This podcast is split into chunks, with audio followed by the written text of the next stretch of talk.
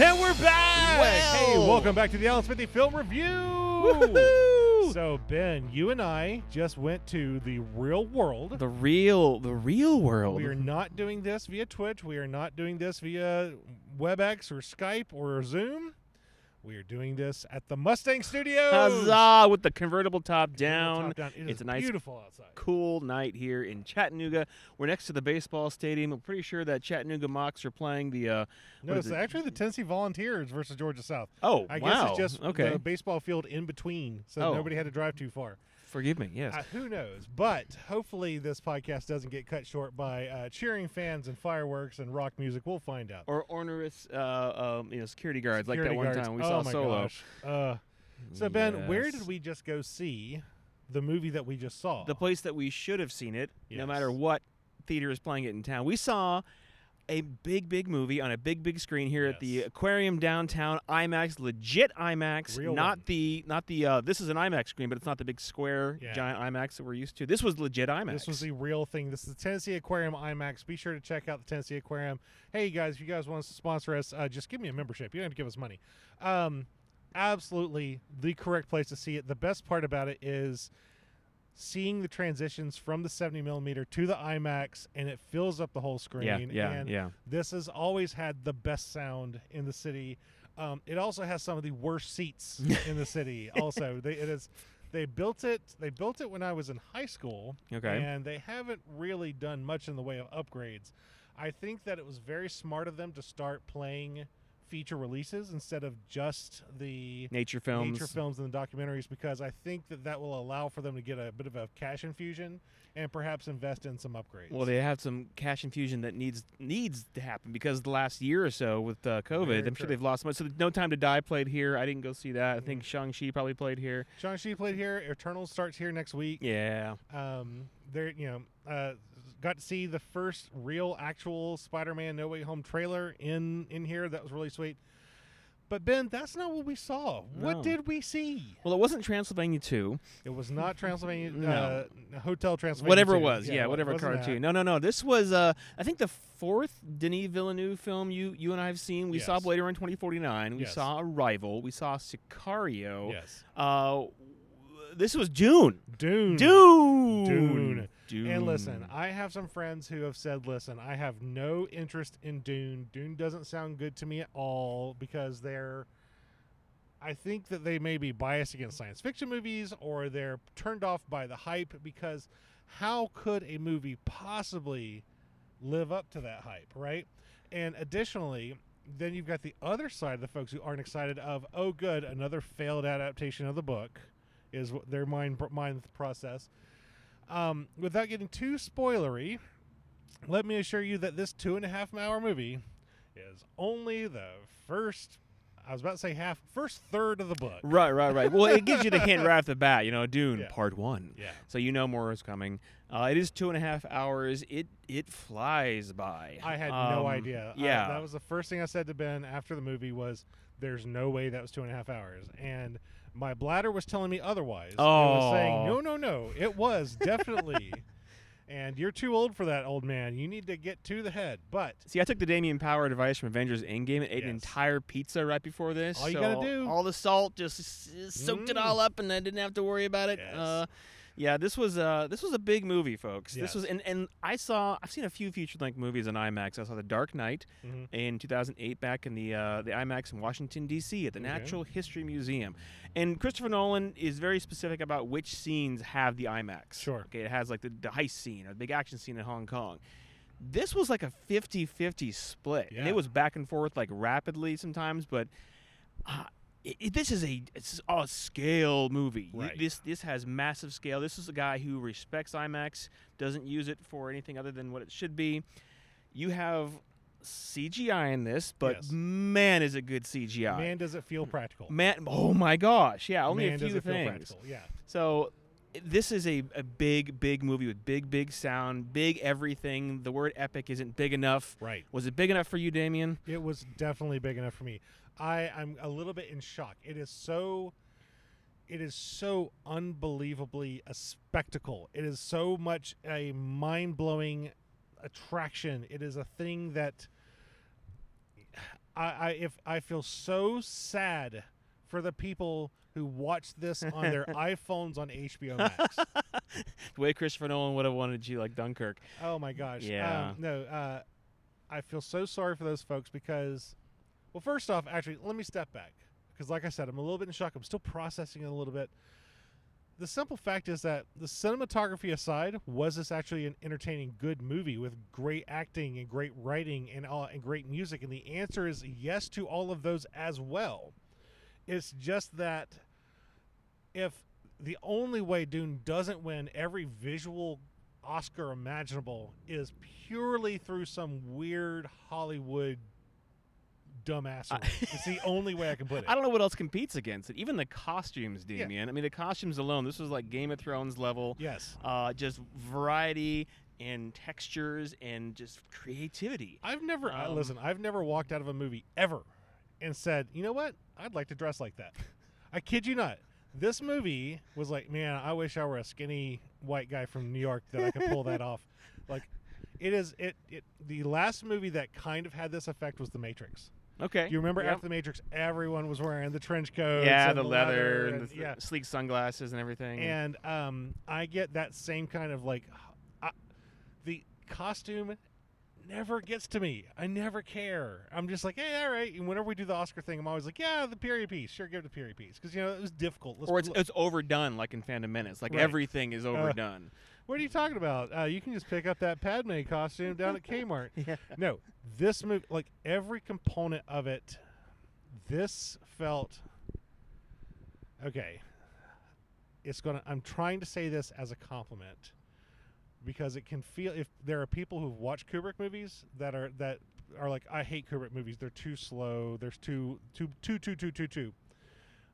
But those of you who appreciate Kubrick movies as the every frame a painting mindset Yep. of every detail is taken care of and everything is put in perfect everything is in its place the pacing is correct this is actually in terms of pacing this is better than kubrick but in terms of cinematography in every frame 100% this is the most beautiful stunning visually perfect movie since anything Kubrick did. Like this is at that this is at that highest possible level.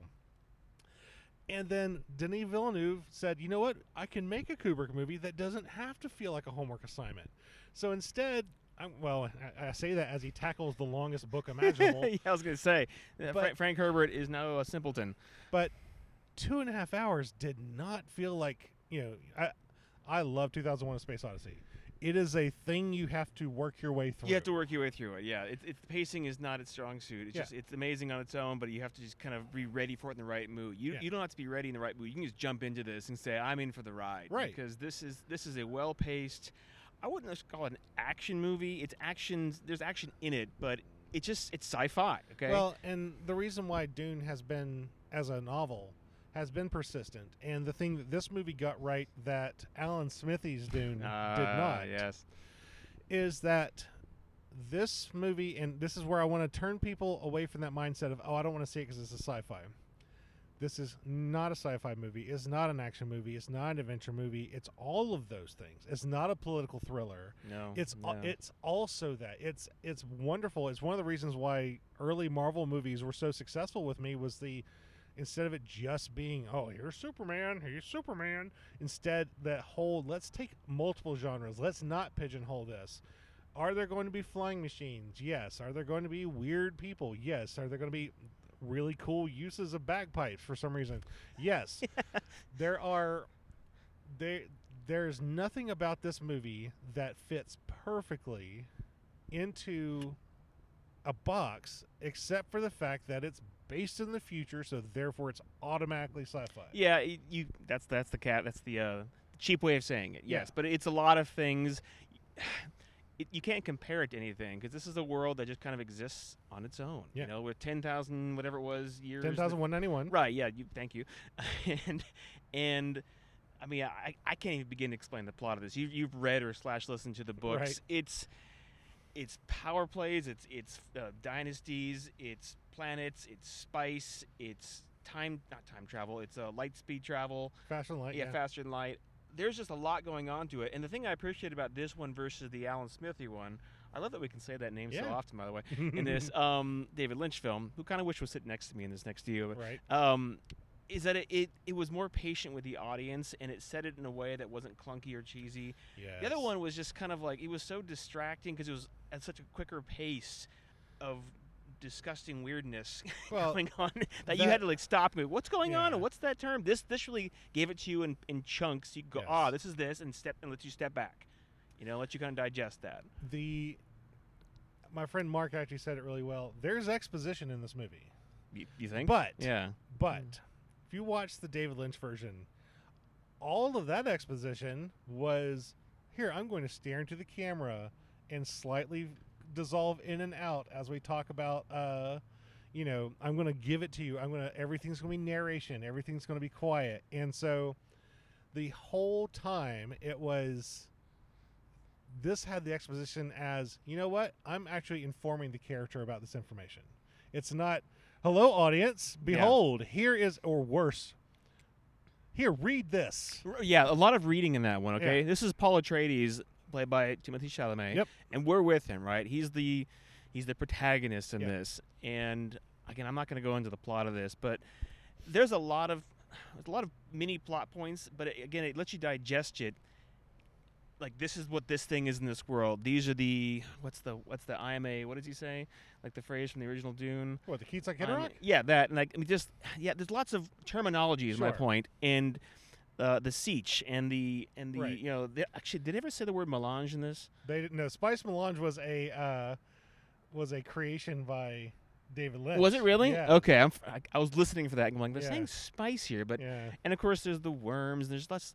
It's just this otherworldly Shai-Hulud, yeah. adventure. Yeah. Thanks. Thank you. Yeah. and that the best part about it was they would introduce you to a term and if you're smart enough to get it you get it. But they don't go Shai-Hulud and it's spelled s-h-a apostrophe. Right. no instead it's just like these are words that in our that are in our vocabulary and we're going to use them. And hopefully through context clues because we trust you as an audience. That is what gets this movie such a huge green check mark is that 100% they're like audience you're going to keep up or you're not. And we're, we've got a story to tell you and you might need to watch this again and yes i definitely want to watch watch it again Yeah, and I'm so glad it's being done in parts too. I don't know if that was the vision of David Lynch back in the day to do this, this, this, following the books, yeah but it, they they crammed a lot more into they, that they movie. had to yeah they didn't have the opportunity of the concept of the concept of doing what peter jackson invented with lord of the rings Thank you. I was going to talk about that comparison. This Yeah. is what he's looking at. A hundred percent. This is the Peter Jackson. Let's get everything. You know, we're, we'll, we'll film as much as we can. So first off, that way, you know, Timothy Chal- Chalamet doesn't suddenly look, you know, forty by the time we get to part three. Film, film, film, film, film. We're gonna do so much of it on Panavision, but hey, we've got IMAX too. Let's do as much as we can on IMAX, which I think is part of the reason why you saw so many pops back and forth. Is that they probably just said, "All right, what is uh, studios? What is the absolute most I'm allowed to spend on IMAX film?" and they said it's, it's however many million dollars. they, said, yes. And they said, they, and so the director said, "Okay, that's how much I'm going to be buying and using every Yeah. inch of that film. Yeah. Everything else will be in Panavision, Even for a little desert rat, Damien. even for a Little Desert Rat." Yeah. And I love that. Like it wasn't just like the big grandiose scenes. Yeah. It was it's, great about IMAX is that you just feel so present in the scene. It just Right. brings you in, and it's such beautiful resolution. And it's not like the uh, the big wide shots that you saw like in Attack of the Clones, where it's just CGI Right. everywhere. This feels very tangible. everything Everything feels, feels so tangible. practical. Yeah. And I'm a I'm a thing nerd, right? I'm a thing. It's the best way for me to put it. Like I love airplanes. Hashtag love- thing nerd. Yes. And I love airplanes, and I love like the military equipment, and I love the, the weapons and, and all that.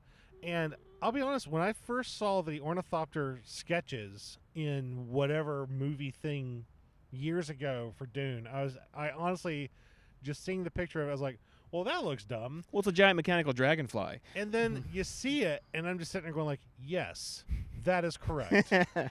and and it's like, of course they can't use uh you know a helicopter blaze because sand would get sucked into it. Of course, this is how you have to do it. Just vibration. Yeah. Well, I mean, you have to do it because otherwise you'd never be able to see where you're driving because everywhere is always sand all the time.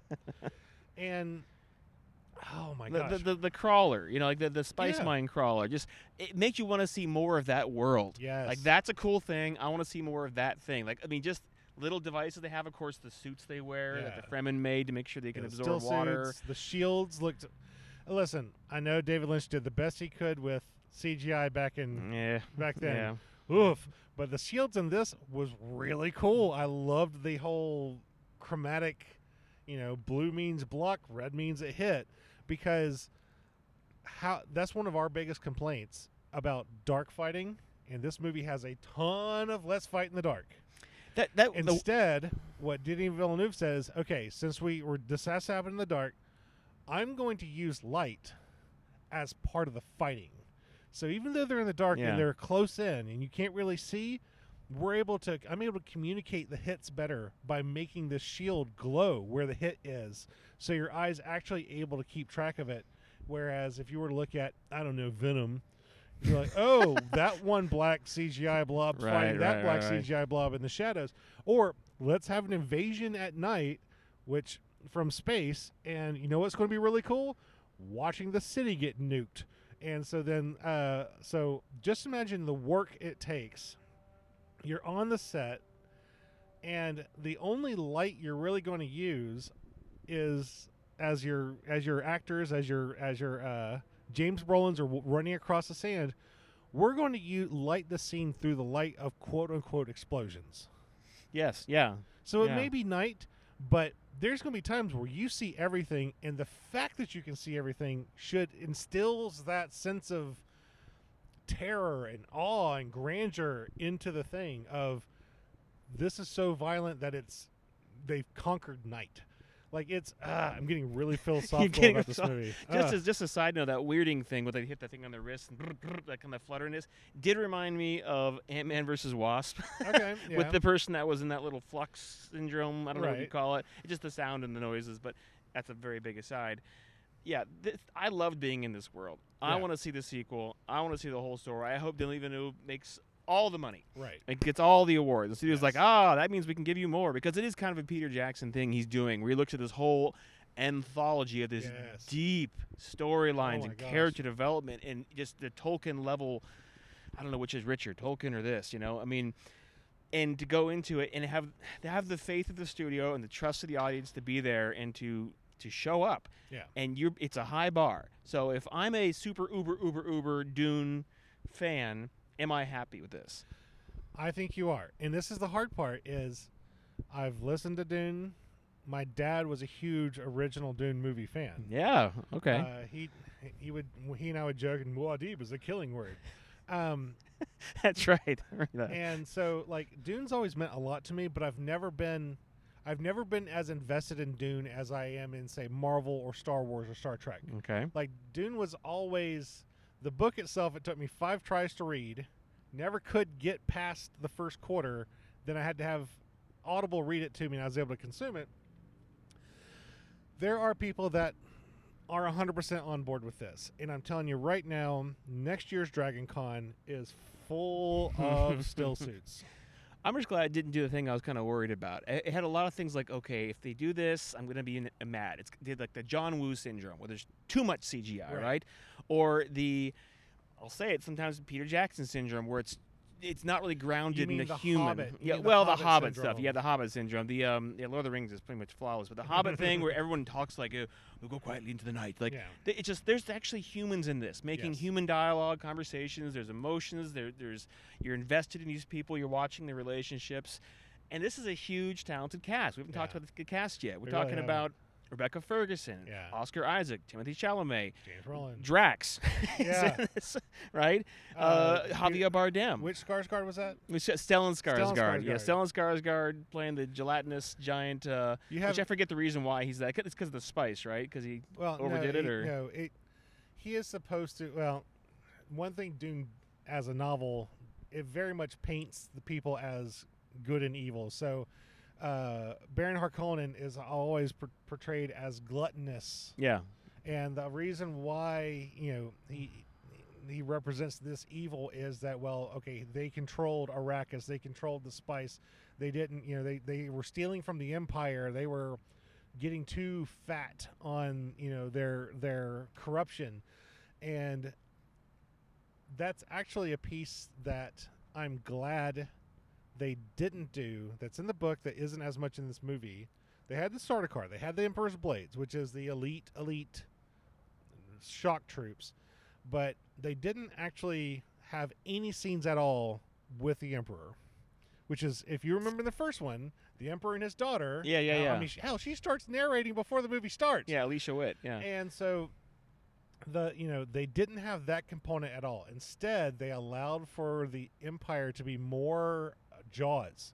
It's more this unseen threat. And instead you just had the Harkonnens and the Atreides and you had the Atreides are being stereotypically the good where you have you know Oscar Isaac doing this fantastic job as Duke Leto hmm clean cut uniform. Everyone's clean. It's a little authoritarian, but um, you know, it's sort of it's it's a Star Trek syndrome of uh, I'm sorry, the Star Wars syndrome of this is an ice planet. This is a swamp planet. Yeah, yeah, yeah, yeah. That's not how that works. But um, you know, the the the things that people are in Dune generally have an aesthetic. There's a style. All the Harkonnens were bald. All the Harkon- Harkonnens were were you know genetically engineered to be faster, stronger, fatter, eviler, and so.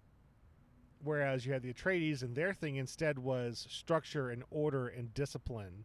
So that's why when you saw the Harkonnen troops attacking, they were a little bit more, cra- you know, they weren't really in battle lines. They were swinging their swords and they were whatever Sure. there's all those little things that if you want to be that invested you get that much more enrichment out of this world building and it was in the book and it was very well represented in this movie It's subtle stuff, yeah. And uh, this movie did great to not give you everything at once. It kind of folded things out in chapters. Of course, we didn't see Zendaya actually speak until an hour and a half at least into the film. right Uh, you have just you know characters introduced, but it, it lets you digest who they are and what their purpose is, and say, okay, we're going to see you later.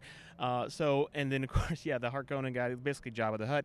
Um, I'm so glad. This is a side note here. I the first season of Game of Thrones. I think we all secretly wanted, maybe not so secretly, to see the Dothraki in full battle Right. with Jason Momoa being Khal Drago. Yeah. Drago. He was obviously, you know, spoiler killed off. Uh, yeah, what? It's been ten years. Um, we see Jason Momoa in action in this Yes. movie. He does some sword play, and it's actually him doing it. Whereas Yes. Tim- Timothy Chalamet has some of those scenes, but that one scene where you see him kind of rolling through the crowd in his dream sequence, where he's Yeah. slicing, slicing, and then the uh, the mask comes up, and it's clearly a little uh, motion cap Little bit. uh, on him. That's not really his face. but let let us also let us also take a moment to tangent jason momoa doing his fighting doing his stunts being a badass why didn't the directors of aquaman and justice league trust him to I was gonna say that. Yeah, what I know, I know. I just I didn't. This is this is my we favorite role of CGI his. budget Well, it's my favorite role of his too, because Yeah. it's just it, it. He's such a uh, he's like the the buddy, right? He's Yeah. he's the trainer. He's he's full on Jason Momoa, which you know Aquaman kind of wasted in that. Whereas Oh, this is God, given yeah. much more of a character to, to work with. No, let me tell you now. Let me really nerd out. Strap in, kids. Here comes the nerd card. No, this was Jason Momoa's best uh, role since Stargate Atlantis, where he got his break. I've never seen that. And honestly, if you liked Jason Momoa in this movie, then that's the show for you because that's the Jason Momoa you get is from that show. Was he also in Baywatch, Damien, back in the day? Again, Stargate Atlantis. Gotcha, gotcha. Understand. We don't we don't speak of we don't speak of uh, the Bay or its watch. Um, yes, Yes. hundred percent. And uh, you we've we've spent a whole lot of time with Thanos, yeah, yeah. and instead we got to see a very awesome, intense Josh Brolin just bring just you know what he's like. I he is more he is less in this movie than you think he is. well, you in more ways than one, he's also a lot shorter. Yeah, well, true, but also you you walk out of this movie and you think I, I can I can picture the Josh Brolin scenes. He wasn't in a lot of them. Instead, he just brought it. He brought his A game. Mhm. He's like, all right, if I got if I've got two lines, they're gonna be the best two lines spoken in the scene. Well, and props to the sound guy or sound team in this movie because Oh, yeah. there are so many things in this movie that, that work, and sound that's often overlooked in films Yes. is used very, very well with the language that they're using, Mhm. with the frequencies and tones they talk about, with whatever that thing is they're doing with their words to be able The to voice. manipu- ma- manipulate other people's thoughts, Yeah. Jedi mind trick kind of stuff. And just obviously the the base of things moving through you know space and sand, and the worms, which aren't overdone, No. not overdone, not not just a little sarlacc pit out there. This And- is a big when, thing. When you get to see, when you get to the the big reveal scene for it, with the first one with with the Baron and the, and the crawler, a hundred percent, that's a thing. You kind of get an idea for it. And, but it's just so they they do such a good job of all right. What we're gonna do for you to understand the scale of the worm is we're gonna have the dragonfly thing that we've already introduced to you, and then we're going to set it next to the crawler so that in your head you can say, ah, the crawler is that much bigger than the thing Right, we're already familiar with. And then we'll have that worm eat the crawler so that your brain's able to go, holy crap.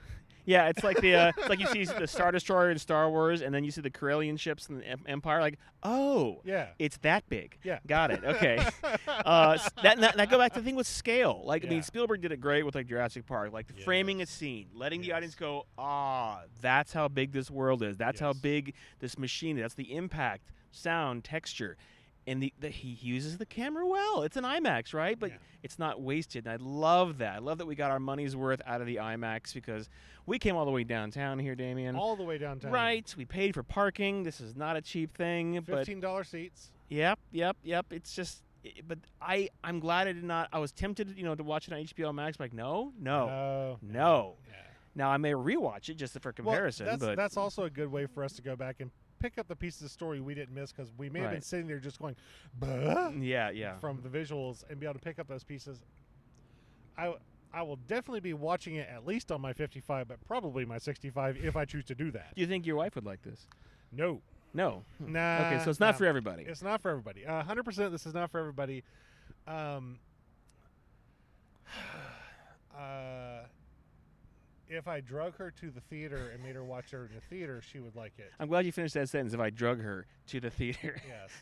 uh, but there's no chance at all of her looking away from her phone long enough to get ah, invested, gotcha, gotcha, gotcha. to get Yeah, invested in the story. Yeah, and the few times that the, the people around us with iWatches, Apple Watches, looking around, phones distracted me. But otherwise, this is a fully enrapturing movie. This will captivate you. Uh, first of all, you can't have a decent conversation during it in the theater because it is like deafeningly Thank loud. goodness we could shut that couple up in front of us. Yeah, whisper, whisper, shut up. Did they think they were at a bar? I don't know. They, people have forgotten how to be polite in theaters, I guess. But no, it, this is a loud but enjoyable movie. And I remember we, Yes. we commented about the sound in Blade Runner 2049 with the blah yeah, yeah, yeah. stuff. But Maybe that movie had some different. things. Well, that and that that movie had so many like that. I don't understand this plot point here. No, that's Right. not really how this would happen. There wasn't a lot of like, oh, as you call it, Deus Ex Machina stuff, Yeah. uh, where he's like, oh, isn't that convenient? There's a few things of like, okay, well, that we need to move the plot along, but it wasn't an offensive way of doing Right. it. There is. It's a it's a rich plot. It, it is very much exposition, yes, but you're also setting the stage what's coming, and they say that at the end, you know, like this is just the beginning.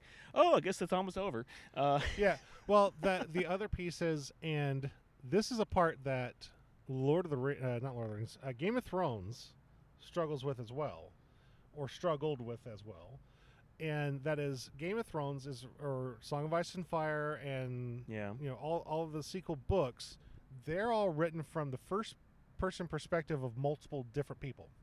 So every chapter is written from Robb Stark's perspective Mm. or from Jaime Lannister's perspective or whatever. Dune did that first.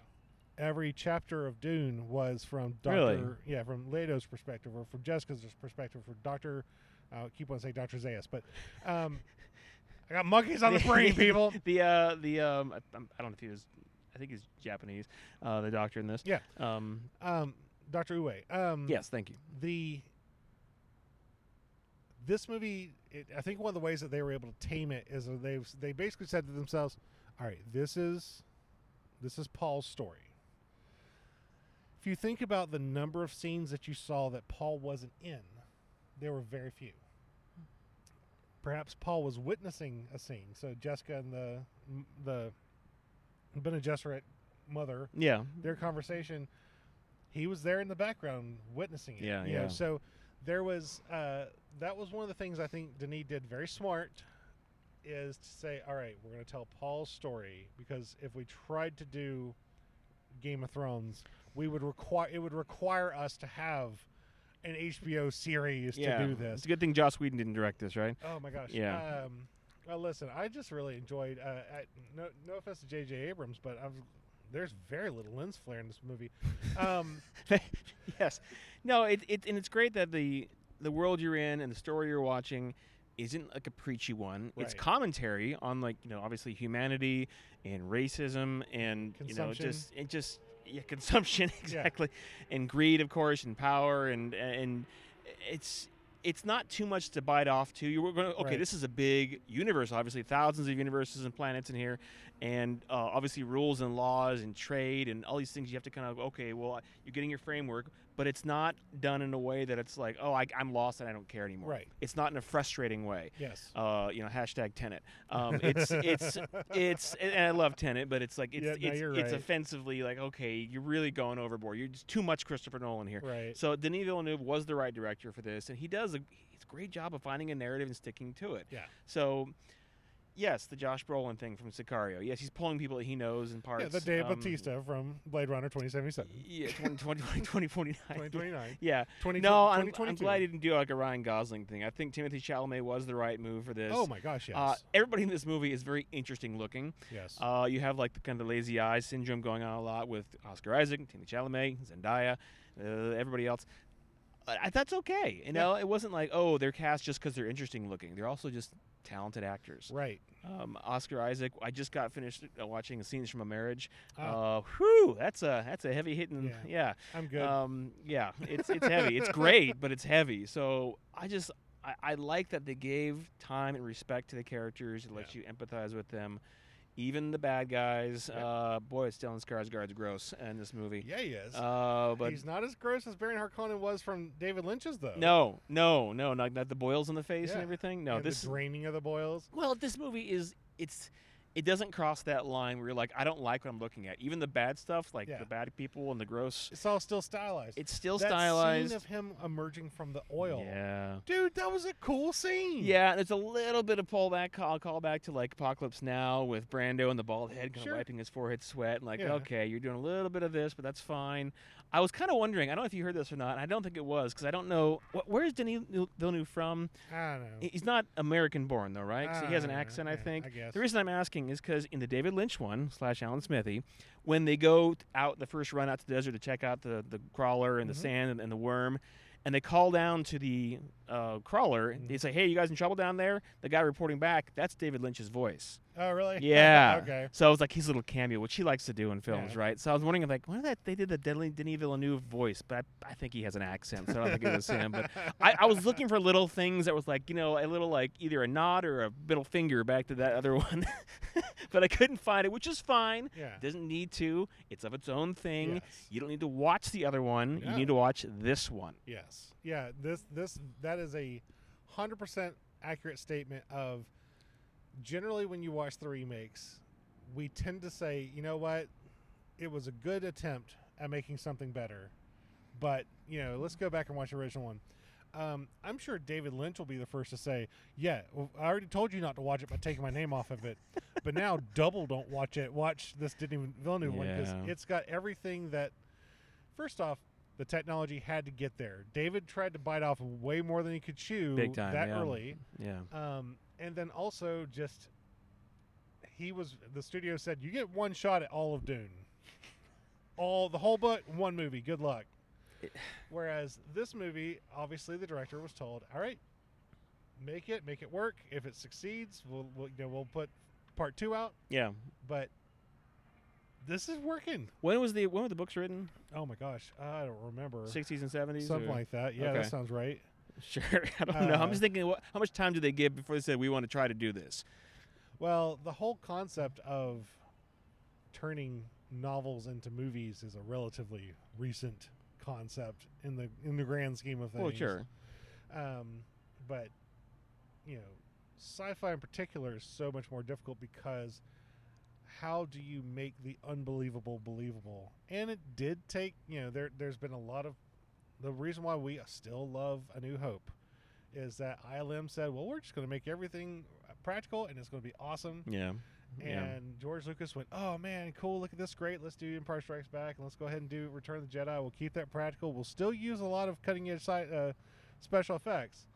And then for some reason he got to Phantom Menace. And he goes, you know what? Let's not learn anything from that, and let's just uh, let's just see what we can push technologically. He has ILM, you know, and he had it, I then guess. you see this, and you see Dune, and you see the culmination of decades of work of learning things about special effects, of technology and actual physical hardware getting to the point where you can render a trillion grains of sand around a relatively realistic looking mouse in IMAX. And Beads of sweat running down his little kangaroo ears. Yeah. and you're just like that did they just get like a real mouse and like glue ears onto it like it, it didn't but the this movie is the whole and- and i know that we're going to look back on it in 20 years and be like ha, ha, ha, look at those cartoons but and we're doing that now with movies from the 90s um, i'm looking at you mnemonic, uh, johnny mnemonic or lawnmower man Or Event Horizon, or a whole lot of those movies um but Blade. uh, which ending the blood tornado one anyways um yes. what? What the f? Yes, he mouths it. It's still kind of funny though. I mean, Stephen Dorff. Got to Oh. give him some props there. yes Uh, but yeah. this this moment this movie at this time this is there's not anything that has come out so far this year that approaches the quality and the care and the work that went into every frame you talk about sound this is a movie that if you wanted to say damien here's an example of the difference between sound editing and just sound or whatever the Yeah. two oscars are I have a feeling that this is a movie that someone can say, "All right, that scene where they do the silence. Here's what that one is." And then that scene Yeah. where they're wrapping the the orn- ornithopters, you know, around your head. That's the other thing. And even the most like they they sh- Denis actually said, "You know what? I know it's two and a half hours. We're pacing this. This movie also had breathers in it, and they may have just been for a couple seconds. And generally, they're they're part of Paul's dreams or whatever. But he had no problem just doing that one scene on the Atreides homeworld of the the sun setting with the ocean and the rocks. Just Denis was like, you know what? We just dumped a whole bunch of exposition on you. Let's give you 15 seconds to process with this beautiful scene that is just uh, you can read into it as this is them saying goodbye to their old world. Well, I know what you're talking about. It's when he goes in, he actually steps into the ocean a little bit and puts his hand into the sand underwater. Like this is probably the last time my hands are going to Yes. feel water in this richness here. No dialogue. Yeah. Very little music at that point. It was just he. was I'm going to tell you this piece, but I'm also going to give your brain a second Yeah. to process all that because the That's what I next thing's coming. And that's what Mad Max Fury Road did too. It was like action, and then it was like softness. Like let's Yeah. just stop and let you know where we are, so you can hear and feel what's going on around you. And there's a lot of things in this movie where you're like, oh man, I'm waiting for this one scene to come up because I'll go back to the movie just for this one scene. Right. Well, it's a series of those scenes. Like it's just beautiful. I'm Yeah. looking at just amazing sets here. Yeah. There's intense moments. There's real fear happening. Like Right. what's what's in the box? Pain. Yeah. Like there's things like that that are obviously from the books and the actual Lynch movie too. But it's done in a non-cheesy way. right. It's it's done in a way that just makes you you're just sucked into this world. So I hope you, when you go see it, you see it with a respectful audience. Yes. You see luck. it with people that aren't looking at their phone or chatting with each other or eating loudly or whatever it was. We sat all the way in the back here, folks, partially because it's IMAX, Yeah, Damien, and we want to make sure we want to. Man, the only downside of that is heat rises. It got warm by the end of that Did movie. it? I didn't even yeah, notice. Well, it also had something to do with the, the seats really sucked.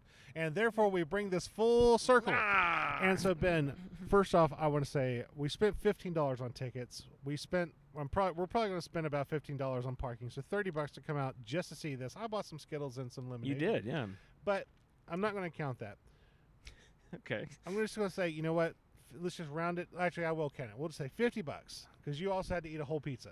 So 50 bucks to see this movie. So good. That is an investment. That is a lot of that is a lot of money to see and movie. And if you're going to put that sort of investment into something, you need to make sure that it's a sure thing. So what we're going to do is we're going to provide you something that you can grasp onto. We're going to call it a four point scale, not five. Five stupid. Let's do four points. A four point scale. Where we're going to rate this movie. Four is run to the theater, see it in IMAX, big screen, big sound, see it in the best theater you can see it. Four. Three is streaming on HBO Max, which if you have HBO Max, you can do that right now for free, not have to leave your house.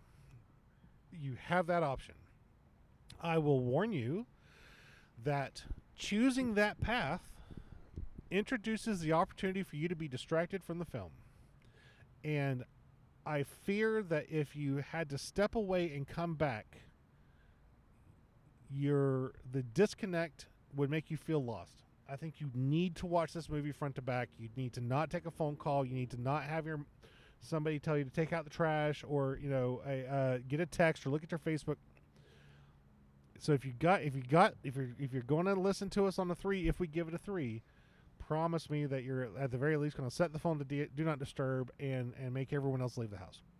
Two is watch it on TV, which hey, it's probably going to be on HBO on TV. Uh, definitely on HBO. I'm Yeah. sure it'll stream. Not stream. I'll be like maybe I don't even know TNT So, maybe if one you day. still have cable, um, and you have purchased premium cable, then perhaps it will be. It will definitely be on TV at some point. Just like how Lord of the Rings movies are, where they're able to say, "Hey, we need to program all of Saturday, yeah. and let's just put one of the Lord of the Rings movies and put a whole bunch of commercials in it, and the commercials will 100% ruin the experience." And then one is Runaway Screaming, indicating that this is actually somehow worse than the Alan Smithee version of Dune, and you should watch that instead because you can probably find it for free at your local library. Runaway screaming like uh, scared Fremen in the desert from giant worms. Hundred percent. Although the Fremen aren't scared of them, let's say uh, instead off-worlders. But There you go. so that is a four is see it in the theater. That's a big investment. Three is watch it at home, but you're going to promise Damien and Ben that you're going to kick everybody out of the house and set your phone on D and D. Two is watch it on uh, watch it on TV with commercials so that you just have the worst possible experience. And one is Runaway Screaming Ben. On that four point scale that I just ambushed you with, so I want to give you some time to I'm calculate. so not ready. Where would you put on that scale? Where would you put Dune? Man, if you're gonna see this and you're gonna see it at home on HBO Max, you can do that. That's fine. You can watch HBO Max, but uh, there's a caveat there, Damien. You need to go and find a computer, log online, and find Denis Villeneuve's email address and send him an apology. Yeah. Because you are offending him. Yes, I'm amazed that you, they're have, doing you it have both. failed him. I'm, I'm amazed that they're doing it. Just must be about money, I guess. HBO Max must have made some kind of deal. Well, and there are still people that don't want to go out into the world and risk their lives to watch a movie. Yeah, I, I get it. I mean, with Eternals was going to be only in theaters, wasn't it? We saw one trailer where it said only in theaters. Right. I don't remember which one. Yeah, whichever one it was. No, no, no. This is hundred percent of four. Hundred percent of four, Damien. There's Yeah. no reason this is any less. Okay. I I had high expectations for this. I like Denis Villeneuve. I think Arrival was one of the best movies I've seen in the last decade. I agree. it is fantastic. He knows how to do storytelling. But then we saw Blade Runner 2049. I was like, Yeah. oh wait, oh oh don't no no don't do that. No no no. So oh, there are people that like that movie. Yeah. You fell asleep, as I recall. I did. Yeah. I I know he's a talented director. We can't always have a home run. Well, But yeah. Da- dang it, dude, this is a four. Not only can we not always have a home run, but sometimes we don't learn from our mistakes. Quentin Tarantino, and Hateful Eight. uh, instead, this is very clearly Denis Vi- Villeneuve going. You know what?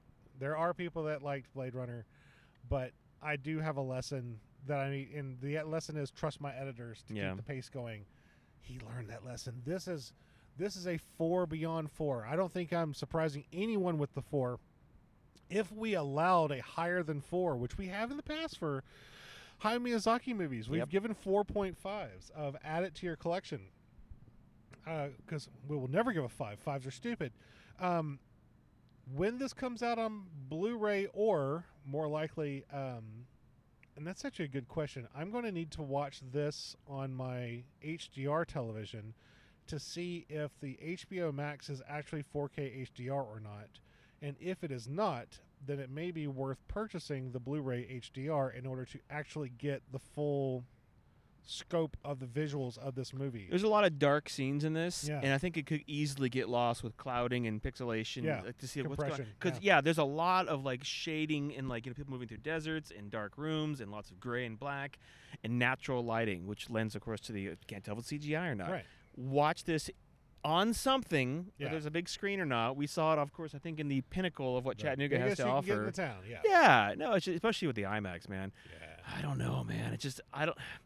I remember seeing Dark Knight IMAX. I'm like, nothing's gonna top that viewing experience. Nothing will ever top that. Yeah. So while it's in theaters, get off your ass. Yes. Find an IMAX. If you're in some little bunk town somewhere, whatever, find a big city. It is time for you. You treat yourself. Treat yourself to a trip to a big city. See the movie. Grab some dinner before you head home. This is hundred percent the best movie that has come out this year, and I can't believe, based off of what I've seen, that anything could possibly top it this year.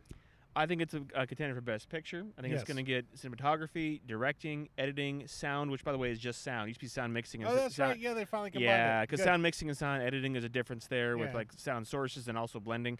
Uh, and costumes, if I didn't say that already. Right. I don't know. Maybe acting. Probably not though.